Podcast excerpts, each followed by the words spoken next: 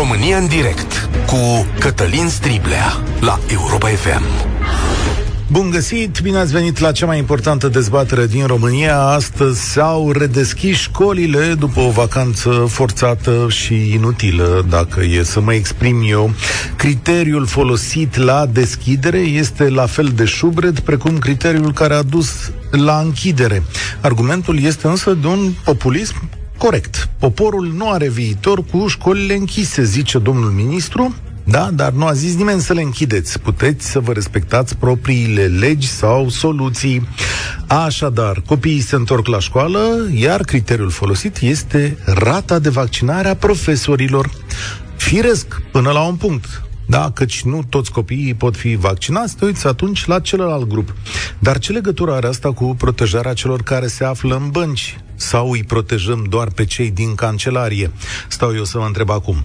Un profesor stă la școală uneori mai puțin ca un elev, ci își poate lua măsuri de prevedere individuale, dar ce te faci cu cei 30 de copii care stau în bancă vreme de, să zicem, 6 ore? Am văzut acum că se fac și 7 mai nou, da. Știe cineva gradul lor de vaccinare sau cum pot fi ei protejați mai bine în fața bolii sau părinților cum pot fi protejați? De asta zic că argumentul vaccinării profesorilor este bun, dar până la un punct, însă cu totul fals în economia de transmitere a bolii în comunitățile respective. Domnul ministru Câmpeanu zice că e vorba de un compromis, că altă soluție nu mai era și că poporul trebuie protejat că nu mai are viitor. Dar ce ziceți de soluțiile anterioare? De ce nu a fost bună soluția care spune că se merge la școală până la rata de 6 la mie? și ne organizam local, așa cum e firesc în evoluția acestei boli. Avem și școală online. Da, de acord, nu e cea mai fericită, dar tot se poate învăța ceva, e mai mult decât nimic. Avem și școală hibrid, cu copii împărțiți în două, nu în funcție de... Găseai criterii mai nuanțate, mai deștepte. Știu, este greu, este complicat, dar e cumva mai rațional nu emoțional și populist. Mă uitam și pe sondajele făcute de asociațiile de părinți și de copii care solicită cumva lucruri similare. Cred că sunt mult mai logice măsurile propuse de ei decât de minister. Și încă ceva, nici până astăzi nu au ajuns în școlile din România testele acelea de salivă, care reprezintă o armă de luptă împotriva bolii în plus. Dar mergem la școală și în ciuda acestei lipse pentru mine, deciziile astea nu au cap și nu au coadă. Nu le înțeleg. Ele nu au urmărit interesul copiilor nici când s-a făcut școală până la 16 la mie, nici când școala s-a oprit, cu toate că existau calculatoare, și nici astăzi când ne întoarcem aproape în aceeași situație de acum două săptămâni. De fapt, dacă nu a apărat interesul copilului, al cui interes a fost apărat în toată această perioadă? La presiunile cui răspunde acest guvern și domnul ministru Câmpeanu de face numai jumătăți de măsură? Ce se întâmplă, de fapt, în acest minister, în acest sistem și în clasa politică? Poate îmi puteți decripta voi ceea ce se întâmplă, căci cu siguranță știți mai bine decât mine, care trăiesc aici la București în fața unui microfon. Voi vedeți realitatea așa cum este. Și desigur, aș vrea să știu ce probleme apar într-o astfel de situație pe care noi de aici nu le vedem. V-ați dus copiii la școală? În ce condiții ați dus și cum v-ați fi dorit să fie? 0372069599 România în direct răspunde la acest telefon. Este corectă redeschiderea școlilor? Ce criteriu ar fi trebuit să folosească autoritățile pentru funcționarea acestora? Sunteți de acord cu rata de vaccinare a profesorilor? Și cum a procedat școala la care se află copiii voștri sau în care lucrați? 0372069599 Această emisiune este evident și pe Facebook la Europa FM. Declar dezbaterea deschisă. Sunt curios cum arată și cum gândește România această problemă căreia eu nu i-am găsit nici cap, nici coadă. Daniel, salutare, vorbești primul la România în direct. Bună ziua! Pornim în primul rând de la mm, situația că vă sunt pentru prima dată, sunt pentru prima dată în direct și vă rog să-mi fie iertate emoțiile. Uh, vă sun într-o dublă calitate, atât de părinte a doi copii într-o școală importantă din Constanța, cât și ca președinte al Asociației de Părinți în aceeași școală. Okay. Uh, copiii, da, au început școala astăzi uh, și cel mic de dimineață, cel mare, cel mic este clasa a treia, cel mare este clasa a șaptea, uh, cel mare a început după amiază în condițiile ordonate de domnul ministru, așa cum uh, mi-a răspuns uh, doamna director a școlii, uh, pe care am uh, întrebat-o vineri, înainte, deci la momentul primirii mesajului uh, pe media, uh, am întrebat-o cum gândește reînceperea școlii. Și mi s-a spus că în școală sunt peste 60% dintre cadre vaccinate și atunci uh, trebuie să respecte ordinul. Zic, bun, dar am înțeles că există și posibilitatea ca să nu respectați ordinul, să continuați într-un alt sistem. Voalat mi s-a spus că trebuie să respecte ordinul. Adică Adică să înceapă școala, pur da. și simplu. Da, aici Consiliul de Administrație are de spus un cuvânt, nu? Înțeleg că dacă... Mm, nu știu, bănuiesc că s-a uh, ținut Consiliul de Administrație, bănuiesc că au fost invitați și reprezentanții din partea părinților uh, la acel Consiliu de Administrație, dar ca în armată, unde ordin, dacă e ordin cu plăcere, Dar ce le făcea prefectul, prefectul de Buzău, care e chiar uh, membru al guvernului, cum ar veni, da? A închis toate școlile și a zis, domnule, aici stați un pic, că eu am atâta boală în Buzău și așa spitale pline că nu se mișcă nimic, mai rezistați o săptămână. Și văd că e bine păi, sănătos, uh, domnul uh, prefect. Nu știu ce să zic. Poate depinde de cât de mult uh, tupeu are fiecare, cât înțelege și putere într-un final de decizie are fiecare, nu știu ce să zic, la fel de, de mirat și de în ceață sunt și eu, cum e și tu, cum bănuiesc că sunt mai Dar multe de, de jumătate din nu înțelegem cum sunt luate aceste decizii. Eu nu e, înțeleg cum sunt luate. E, dar... Nici eu nu înțeleg și tare aș vrea pe... Ăsta este unul din motivele pentru care am sunat. Prin intermediul vostru al presei, poate uh, uh, reușiți să uh, aflați cine sunt acei specialiști de la care primește informații fiecare membru al guvernului și cum se iau aceste decizii? Stați, de domnule, ce, că... exact cum ai spus, a zis domnul Arafat ceva epocal, a zis că ăsta e grup de lucru, nu se supune transparenței, înțelegeți? Păi exact. Adică sunt niște uh, oameni aici care, dar cine sunt ei, Dumnezeu știe. N-aș vrea să introduc o temă și n-aș vrea să mă, uh, nu știu cum îmi scapă termenul acum, uh, să, să, să supăr pe prea multă lume, dar totuși în privința copiilor, poate persoanele care au copii, părinții, pot hotărâ mai bine decât persoanele care nu au copii ceea ce este bun pentru copiii lor și cred că ai înțeles ceea ce vreau să spun legat de domnul Marafat, legat de domnul președinte, de legat de domnul știu, Câțu și știu de alte... chestia asta, dar nu sunt de acord. Eu nu cred că un om care nu are copii nu are capacitate și responsabilitate de a rezolva niște probleme. Iar pe Claus Iohannis îl cred cel mai puțin, pentru, de, cum să zic, vinovat de chestiunea asta, pentru că e profesor. Dacă dumnealui nu înțelege după 30 de ani la catedră cum merg lucrurile, atunci nu o să le înțeleagă nimeni. Adică are capacitate, are niște termeni de pedagogie. Nu, nu, păi- mie nu-mi place ideea asta, pentru că viețile noastre sunt diferite. Eu nu știu de ce oamenii ăștia nu au copii și ce suferințe sunt în viața lor. Da, e posibil să ai dreptate, dar pe de altă parte, repet, în momentul în care uh, pleci cu un copil la o lună și jumătate în brațe în miezul nopții în, la spital, ai alt uh, uh, trăire și alt sentiment pentru un copil decât un profesor care face lecții de pedagogie. Doar atât. Da. Dar nu, este o temă pe care, sincer, n-aș vrea să o da. dezvolt. Nu, hai este să nu vorbim asta. Mie... un nu-s de acord. Plus de, Eu de supărare. Am văzut oameni care n-au copii, îți mulțumesc tare mult, o să mă întreb și către alți ascultători, am văzut oameni care nu au copii și care iubesc la fel de mult. Am văzut oameni care au adoptat, au oameni care și-au transferat uh, dragostea, dar viețile noastre sunt diferite și asta nu înseamnă că nu avem capacitatea de a rezolva niște probleme sau de a înțelege pe ceilalți. Dacă noi nu le-am trăit, sigur că nu o să simt la fel o problemă pe care n-am trăit-o, dar pot să am empatia necesară.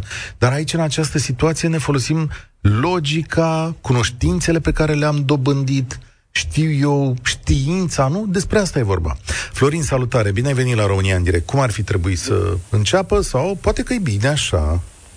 Uh, bună ziua! Uh, sunt tatăl unei fete care este în clasa noua și nu sunt de acord cu începerea anului școlar uh, în condițiile astea de hotărâri adoptate pe genunchi și alte criterii stabilite ad hoc și o grămadă de alte lucruri care dovedesc incompetență și ori incompetență, incompetență cu voință, ori incompetență fără voință.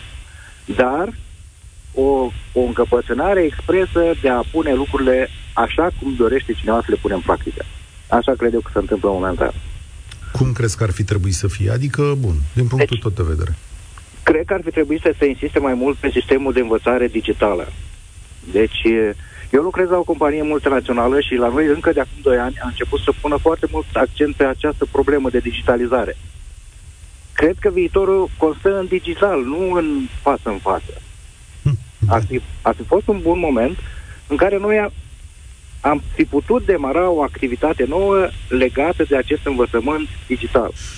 Generația care e la școală acum e o generație digitală. E o generație născută cu un telefon în mână, cu un calculator, cu concepte de viață pe care nu le avem și cu o capacitate de a folosi niște aplicații pe care noi, adulții, o pierdem. Ne-am prezentat în fața lor nici măcar instruindu-i în toată această chestiune. Aș fi făcut ore dacă tot ne plictiseam în vacanța asta, îi strângeam și făceam ore de utilizare a internetului. Ce e periculos și rău pe internet, cum să vă ajutăm? Pentru noi e, e un moment tratat. Un an și jumătate de ratare, pentru că noi, adulții, nu am găsit un răspuns la treaba asta. Da, ați exprimat foarte bine și gândurile mele. Uh, cred că cineva își dorește cu tot din adinsul să facă acest învățământ față în față, din cauza că nu știu altceva, efectiv.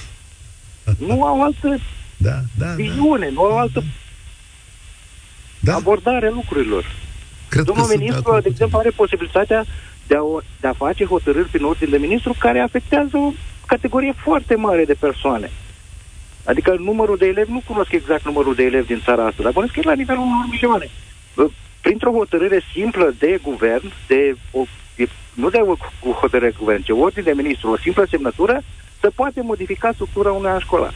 Se da, poate modifica vacanța, da. se, da. se poate modifica materia, se pot modifica o grămadă de lucruri. Iar această semnătură, când este pusă în spatele unei incompetențe, deja apar foarte mari probleme. Pot fi greu de remediat ulterior. Îți mulțumesc, îți mulțumesc tare mult, Florin. Spor la treabă. Învățământul online înseamnă într-adevăr și inegalitate. Și ăsta e un lucru la care statul român ar fi trebuit să se uite. Statul român, încă o dată, i-a trădat pe cei mai vulnerabili. Să vă explic. Pentru copiii care stau aici în centrul Bucureștiului, pentru orașele mai puternice și pentru familiile cu dare de mână a face uh, învățământ online, nu era așa o mare problemă. Se adaugă și profesori dedicați în multe școli și oameni care au înțeles cum funcționează aplicațiile, oameni care au fost pregătiți sau singuri s-au pregătit să facă școală online și au dat răspunsuri. Unde nu s-a putut în comunitățile vulnerabile, acolo statul ar fi trebuit să intervină, să-i ajute pe copiii aceia cu programe suplimentare sau instruindu-i pe profesorii lor. Ei au luat această decizie, Otova, și au zis, domnule, dacă facem școală online, nu să sufere copiii mai săraci. Da, dar În același timp i-ați făcut pe toți să sufere. Nu știu dacă e rezolvarea. Oliver, salutare, ești la România în direct. Cum e la voi? Salut și salut ascultătorilor tăi. Eu am o întrebare. Oare de ce ne mai cramponăm noi în halul ăsta? Ne cramponăm de niște principii, nu, nu de altceva. Da, dar în moment ce la noi am ajuns că suntem, uh, nu vreau să globalizez, dar în proporție de 90% așa, suntem o nație care suntem atât de divizată, fiecare vrea altceva. Dacă ni se arată drumul direct în față, sunt o 30-40% care nici de ciuda nu vor în direcția aia. Noi ne batem în cărcă că ce să facem, cum să facem. Am avut acolo campanie pentru vaccinare. Ce campanie de vaccinare am avut? Când trei canale de televiziune zice că trebuie să te vaccinezi și două, camp- două posturi de televiziune zice că nu trebuie să te vaccinezi. Când vine unii politiciani și îți fac gargară de dimineață până seară pe postul de televiziune că nu-i bun vaccinul, că nu-i bun și în același timp ei vaccinați de un an de zile, dar nu zice la oameni, Păi despre asta vorbim. De ce se poate în alte țări face totul cum trebuie și la noi nu se poate? Nu se vrea. Poate oamenii sunt mai educați și mai responsabili. Facă. Care politicieni? Pe care politician crezi că interesează problema asta? 80% sunt focusați acolo ca nu cumva să pice de la, scuză de expresie, de la ugerul cu lapte. Eu sunt de acord cu tine, dar... Lupta lor pentru politică, de, uh, pentru banilor, pe, nu pentru ca să facă bine pentru poporul român. Hmm. Asta e o vorbă, să știi. Adică eu zic așa, să ne păstrăm cumpătul și echilibrul. Nu toți politicienii sunt veniți să fure. Nu toți politicienii vor să facă rău sau, uh, cum să zic, uh, să așeze Uita, lucrurile doar pentru ei. Hai să-ți dau un exemplu clar. Ieri m-am uitat pe TikTok. A venit un europarlamentar din Zalău, a mers la el în Zalău și a făcut scandal acolo, el a filmat totul, și s-a luat în gură și a, s-a certat cu jandarmii de ce nu-i lăsat el în uh, Altex, în Zalău, uh, fără uh, certificatul verde. Da, nu știu Europarlamentar. Da. De ce n-ai făcut gargara asta în Europa, în Parlamentul European, când Italia s-a închis, când la Germania s-a închis, când Grecia s-a închis, toate cu certificat verde. Acolo de ce n-ai ridicat problema asta? Dar ai venit să faci scandal în țară și să pui asta pe TikTok ca oamenii să înțeleagă ce. Exact, este o constatare foarte bună. El a făcut asta pentru publicul lui de aici și le-a arătat un anumit Eu te lucru. înțeleg, dar da. oamenii asta văd. Exact. Și în moment ce ei asta văd, nu mai știu ce e adevărat și ce e fals. Ai dreptate aici, din punctul ăsta de vedere. Să știi că în Spania nu au existat campanii împotriva vaccinului, așa cum s-au dus în uh, Italia, de ce a putut de pe o zi pe alta să închidă totul? S-a spus de luni dimineață, cei nevaccinați nu mai merg la muncă. Stau pe banii lor acasă. Spunem de ce în Italia s-a putut și la noi nu. Acum în Austria la noi patru săptămâni, dar asta. divagăm aici, Oliver, divagăm. Eu sancționez astăzi și îți mulțumesc tare mult, eu sancționez astăzi lipsa de coerență și existența unor măsuri care nu sunt raționale, sunt greu de înțeles. Ceea ce mă interesează pe mine este dacă aș putea afla mecanismul din spatele lor. De ce să faci lucrul acesta? Ai ținut școala deschisă până când au fost zeci de mii de îmbolnăviri, da? Și sute de morți zilnic.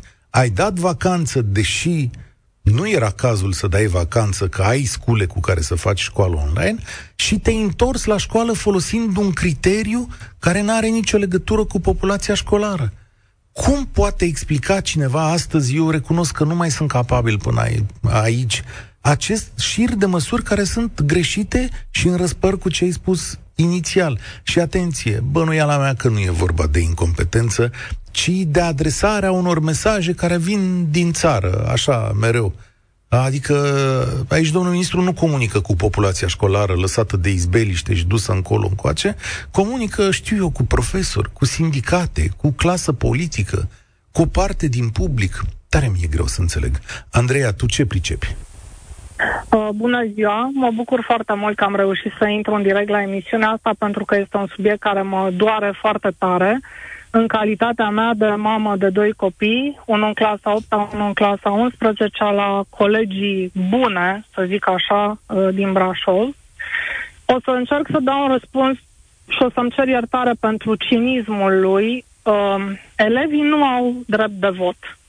Și în consecință nu cred că se numără acolo la ministere uh, în rând cu ceilalți, să zic așa, oameni din România care au drept de vot. De ce spun asta? Pentru că am auzit uh, o explicație, uh, cred că la un post de televiziune, că domnul ministru consideră că elevii fac parte din personalul instituțiilor, uh, școlilor respective, care, uh, fiind instituții publice, în mod normal, dacă nu ar face parte din personalul lor, ar trebui să prezinte certificat verde la intrare. Și atunci, pentru că fac parte din personal, nu trebuie să prezinte certificat verde. Dar, în aceeași măsură, când se calculează procentul de vaccinați din respectiva instituție, elevii nu intră în calcul. Și eu, asta e singura explicație, că ei, practic, iertați-mă încă o dată, nu contează la niciun fel de socoteli. Uh, după părerea mea, cel puțin acolo unde uh, există populație nevaccinabilă, respectiv copii sub 12 ani și uh, poate categorii speciale care nu pot fi vaccinate, acolo rata de vaccinare a personalului didactic ar trebui să fie 100% dacă ne propunem să-i protejăm pe copiii respectivi într-adevăr și dacă ne pasă de ei. Aș putea, sigur, să discut și despre măsurile care ar fi putut sau ar fi trebuit să ia în tot acest interval de timp, apropo de învățământul online, mergând și până la o idee foarte bună pe care mi-a dat-o un prieten de-al meu, să puteau face emisiuni de tip teleșcoală și să la televiziune are toată lumea acces, să puteau înregistra cu niște profesori cât se poate de competenți. Tot anul trecut emisiuni pentru toate ciclurile de învățământ care să reprezinte suport de curs și să se pună dimineața tot românul la TVR1 și să se uite la de telescoală dacă de altfel nu lipsă? se putea. De coerență. Să-ți citesc ce spune Absolut. domnul ministru, că l-a invocat. El recunoaște că e un criteriu cu multe neajunsuri ăsta cu vaccinarea profesorilor, dar este un criteriu care asigură un mediu mai sigur pentru elevi și profesori, este un criteriu care protejează mai mult profesorii, pentru că dincolo da. de această efervescență exagerată, Totuși, medicii spun că cei vaccinați contractează virusul mai greu și transmit mai greu virusul, deci sunt mai protejați profesorii, spune domnul ministru. Uh, ce zici de fraza asta? Ce lipsește da. din ea? Încă o dată, accentul se pune pe profesori. Aha. Nu se pune pe elevi. Din păcate, elevii, ca să ajungă la școală, trec prin uh, autobuze, stau în stații aglomerate, uh, se întâlnesc poate cu personal, uh, să zic așa, ajutător, o bonă, o bunică, oameni care nu pot fi obligați să se vaccineze, nu-i așa? Uh, mie mi se pare sincer că guvernanților nu le pasă de copii, iar rata de vaccinare în rândul lor este extrem de scăzută. Aici iarăși nu are rost să comentăm uh, Va veni vremea când vom vorbi și despre asta. A da. guvernului, nu da. vis-a-vis de programul de vaccinare al copiilor. Sunt țări în care lucrul ăsta e reglementat de către guvern. La noi nu e cazul. Uh, încă o dată, e o situație pentru mine cel puțin extrem de dureros de privit și uh, fără nicio noimă. Da, mulțumesc tare mult. Emisiunea de astăzi pune întrebări asupra modului în care funcționăm cu toții. Sigur că este de dorit să mergem la școală, fizic. Sigur că asta e ideea și continuăm să milităm pentru ea. Dar întotdeauna trebuie să ne punem întrebări despre modul în care o facem. Și întrebarea este astăzi legată de funcționalitatea și capacitatea statului român de a lua măsuri și de a respecta măsurile astea. La New York, vă povesteam, vreme de câteva luni, da, s-a stabilit o rată și s-a zis, domnule, 3 la mie. Dacă e peste 3 la mie, copiii stau acasă, dacă e sub 3 la mie, vin la școală. Se întâmpla de la o zi la alta chestiunea asta. Joi dimineața se anunța la televizor, știți, astăzi rata este 3,1. Toată lumea rămâne acasă. Sigur că e greu pentru multe familii, foarte greu. Se rămâne acasă vreme de, știu eu, două, trei zile, o săptămână până când rata scădea. Iarăși se făceau orele online și era un criteriu pe care toată lumea îl înțelegea și încerca să se păzească. Dacă tu îți încalci propriile măsuri, nu faci decât să transmiți societății că orice regulă este încălcabilă, că merge și așa, că aici putem face ce vrem noi și că ne adaptăm prost în funcție de cine împinge mai tare în situația asta. Claudiu, salutare, ești la România în direct. Bună, Cătălin, bună ziua tuturor! Uh, și eu sunt părinte de doi copii, a 6 și 8 deci gimnaziu, pe amândoi am vaccinat, uh, mă rog, nu mai comentăm mai departe. Revenind la problema spinației, eu citisem undeva că domnul ministru ar fi zis că a respectat cumva o recomandare a OMS-ului care Stai, pre- propunea un 70%. S-a plecat de la 70% pragul stabilit de OMS pentru asigurarea unei imunități de grup.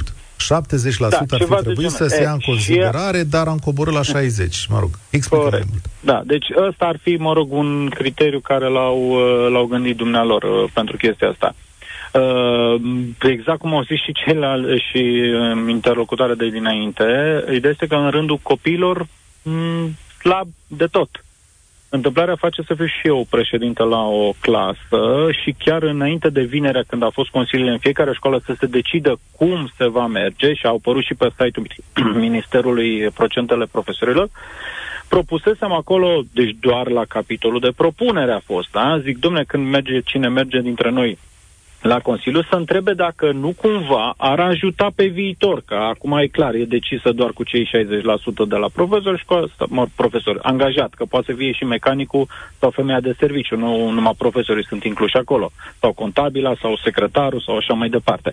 Revenind, uh, și am zis, domnule, poate că ar fi bine să cunoască școala și procentul de elevi vaccinați, corect, cei peste 12 ani, care sunt așa valizi și mai departe, în ideea că dacă după încă o săptămână ne trezim că, domnule, nu mai e valabil 60% și 6 la mie sau 3 la mie, uh, se închid școlile din divers motiv.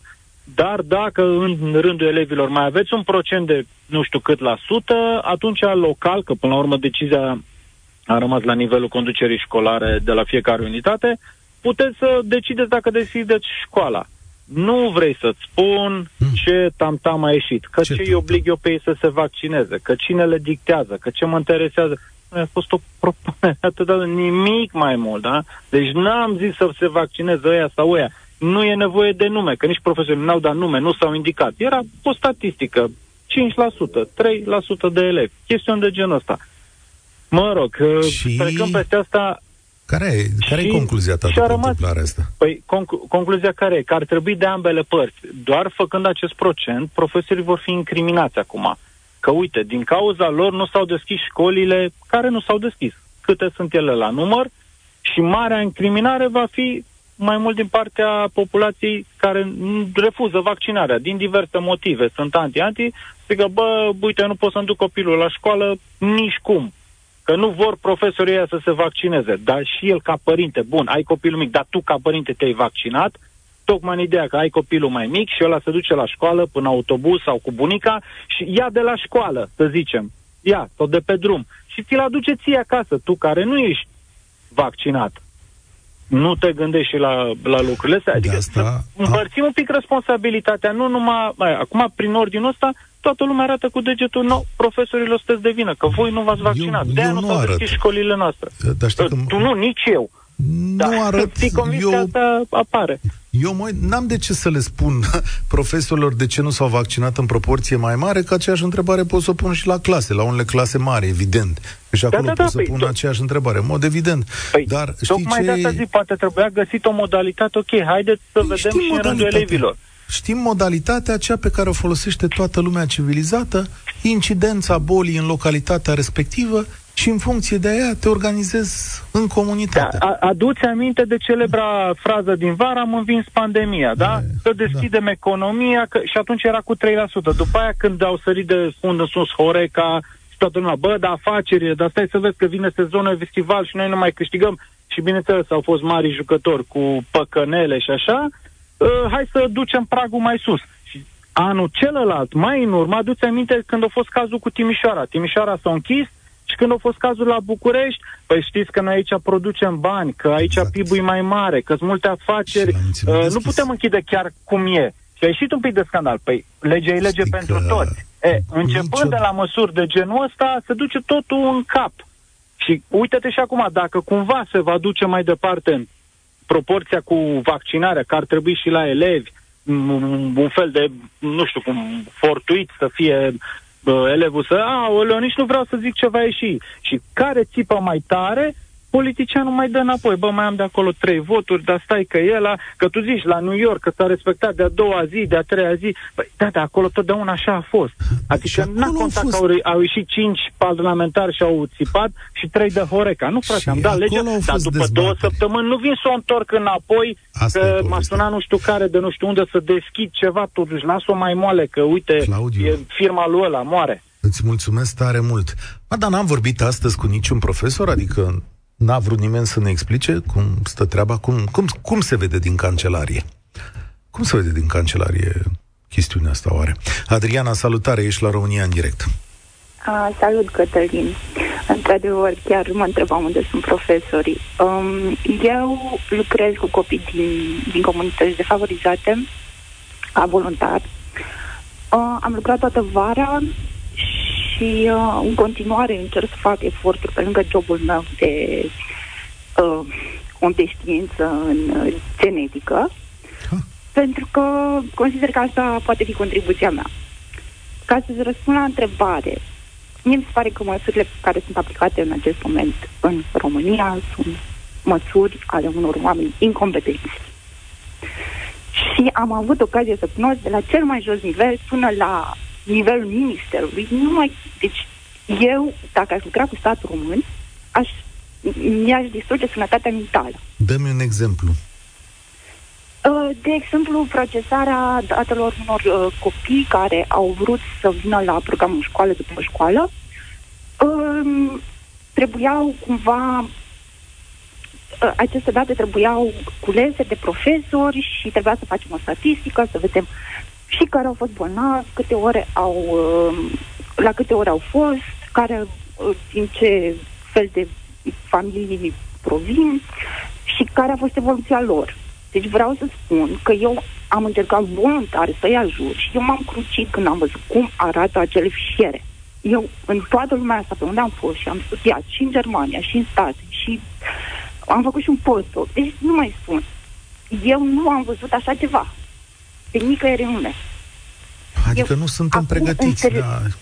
da, și... Acum înțeleg de ce sunt lucrurile unde sunt în România și nu știu, sincer, am revenit un an în care am încercat să mă implic de la firul ierbii până la nivelul cel mai de sus și vă spun că eu nu mai pot să mai stau în țara asta. Și copiii aceștia, mie mi se pare că, deși sunt atât, au atât de mult potențial, nu se face nimic pentru ei nu se face și oamenii nu înțeleg. Adică este și vina părinților care au fost părinți care refuză să fie testați copilul, deci nu vorbim de vaccinare. Și este vorba de sănătatea lor.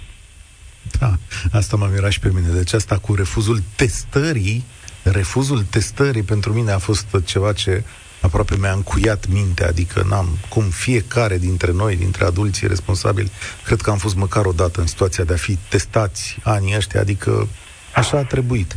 Cum crezi, cu experiența ta, că ar fi trebuit să funcționeze lucrurile la nivel general în materie de școală? Dă-ne o soluție, Adriana. Um, eu sunt pentru un sistem hibrid. Aș fi mers pe testare, aș fi mers pe uh, ședințe cu părinții, pe informare. Au fost copii la mine de 17 ani care au zis că ei vor să se ducă să se vaccineze în ascuns de părinții lor care se uitau la o budanca sau la o lovină sau nu mai dau nume pentru că mă enervez de fiecare dată când uh, vine vorba despre astfel de personaje. Um, un sistem hibrid în care uh, să se facă testare și mai ales în comunitățile defavorizate este nevoie, pentru că vă spun, sunt comune unde directorii de școli au refuzat să dea tabletele care au fost cumpărate din bani, tablete de 20.000 de euro și sunt copii care s-au dus părinții și s-au rugat de acești directori să le dea tablete și nu au primit. Deci acolo este nevoie pentru că a, acei copii nu au nicio șansă altfel. Fabulos. Și, da, e, aceasta este realitatea. Da. Îți mulțumesc, Adriana. Băi, dacă cobor la firul ierbii, v-am spus, statul român reușește foarte repede să-și abandoneze mai ales pe cei mai vulnerabili. Mai ales pe cei vulnerabili neinstruiți și care n-au alte mijloace la îndemână. Asta a făcut și în situația asta. Andreea, salutare. Nu? Nu mai avem pe Andreea? Mergem direct la Cătălin. Salut! Salut, salut Cătălin. Da, aș începe poate cu un răspuns un pic mai dur. Ceea ce se vrea și cu începerea școlilor este o crimă la adresa copiilor noștri și a noastră. În primul rând că suntem oarecum unde suntem datorită nivelului de educație la care se află populația României în ziua de astăzi. Uh, nu știu, nu se, ceva nu se vrea și credem, mă vorbesc în cunoștință de cauză. Uh, efectiv lucrez, testez COVID. Mm. Ieri din 100 și ceva de probe, 70% pozitive. Și uimitor, în rândul copiilor. Ai avut mulți copii ieri la testare? Foarte mulți și mulți pozitivi. De la bebeluși de 4 luni până la copii spre adolescență. Nu știu, cât a fost, uh, da, îi bagi, am o fetiță de 12 ani, îi bagi în vacanță, întrerupe online acum revenim la școală, nu știu, nu știu ce se vrea de fapt, sau da, nu se vrea. E o bună întrebare, că asta am încercat să stabilim toată emisiunea. Mă, dar cum ați gândit toată chestiunea asta? De ce în momentul în care ați oprit școala nu ați trecut în online, cum era firesc? De ce n-ați continuat? De ce reveniți Păi, probabil astăzi? domnul ministru a stat să-și gestioneze scaunul, dacă îl mai apucă sau nu, și mai puțin uh, sistemul de învățământ, care oricum este praf. Să fim serioși, este praf. V-am spus, am o fetiță de 12 ani care dacă nu o susținem noi cât putem ca părinți, că și eu și soția lucrăm în prima linie, sau să o ducem la, la, la meditație, nu știu, cred că se vrea o țară de analfabeți. Nu știu, cred că asta se vrea. De, cu analfabeți funcțional le-a ieșit. Îți mulțumesc, Cătălin. Da, asta e partea care ne-a ieșit. Bă, dar dacă asta e o explicație la tot ceea ce trăim astăzi, dacă incapacitatea de a lua măsuri se datorează unor presiuni făcute de persoanele astea care nu trec testele astea PISA, cum se numesc. Mădălina, salutare, ești la România în direct. Bună ziua! Uh, am uh, un băiețel care este la grădiniță, o fetiță care este în clasa pregătitoare și toată chestia cu COVID-ul de anul trecut, ea fiind la grădiniță în ultimul an, a dat-o peste cap uh, foarte rău, în sensul că uh, inclusiv uh, învățătoarea ne spunea că uh, fără să dea nume sau așa, dar uh, sunt copii care nu știu să țină creionul în mână, Uh, nu știu uh, silabele unui cuvânt, nu știu cu ce litere încep cuvintele sau cu ce litere se termină. Uh, sunt niște chestiuni care, din punctul meu de vedere, sunt uh, strigător la cer. Da, pentru că deci, nu au avut parte de îndrumător lângă ei. E uh, au fost îndrumători. Nu, deci uh, îndrumători au avut. Problema este că ei rămânând acasă, da, pentru că rata de uh, infectare cu COVID a fost peste pragul uh, care se impunea de către localitate sau către comună. Uh, ei rămânând acasă, uh, cine să se ocupe de ei? Exact cum spunea și domnul dinaintea mea, uh, ce ar trebui să facem cu copiii, atâta timp cât eu și soțul lucrăm, uh, avem o afacere, soțul lucrează uh, și separat, da, la 8 ore, nu ar avea cine să se ocupe de ei, uh, nu știu unde se va ajunge.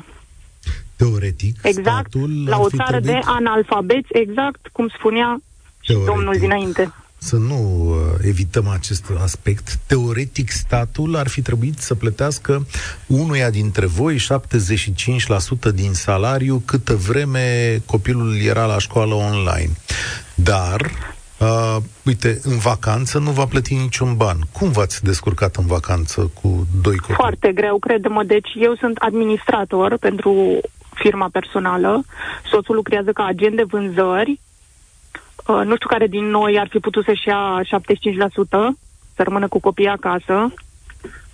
Uh, și plus de asta nu știu dacă suntem noi chiar atât de instruiți încât să uh, îi învățăm lucruri elementare care din punctul meu de vedere, doar un profesor, un educator, un învățător ar putea să învețe, pentru că noi nu suntem în măsură Da? Să le explicăm copiilor exact ceea ce se explică și la școală. Spui tu că nu pentru sunt familia contra ta... online-ului. Deci nu sunt contra online-ului, dar pentru cei care intră sau care sunt la grădiniță, cei în clasele pregătitoare, în clasa întâi, este dramatic. Da. Uh, pentru familia ta, trimisul la școală este soluția cea mai bună, înțeleg. Exact. Da. Da. Uite, e și ăsta un mod de a termina emisiunea de astăzi. Mulțumesc tare mult, uh, Mădălina. Suntem milioane de oameni cu uh, milioane de probleme diferite, în mod evident. Iar genul acesta de măsuri luate prin nerespectarea propriilor reguli și insuficient explicate, nu fac decât să ne bulverseze. O singură regulă aplicată în comunitate de-a lungul acestor luni ne-ar fi ajutat să facem lucrurile mai bine. Nu putem fi când în stânga, când în dreapta și acum o să vină un nou guvern cu o nouă viziune. Stați să vedeți cum se va proceda și în viitor cu guvernul ăsta care se conturează între PNL și PSD. România în direct se încheie aici. Eu sunt Cătălin Striblea. Spor la treabă! Participă la România în direct de luni până joi de la ora 13 și 15 la Europa FM.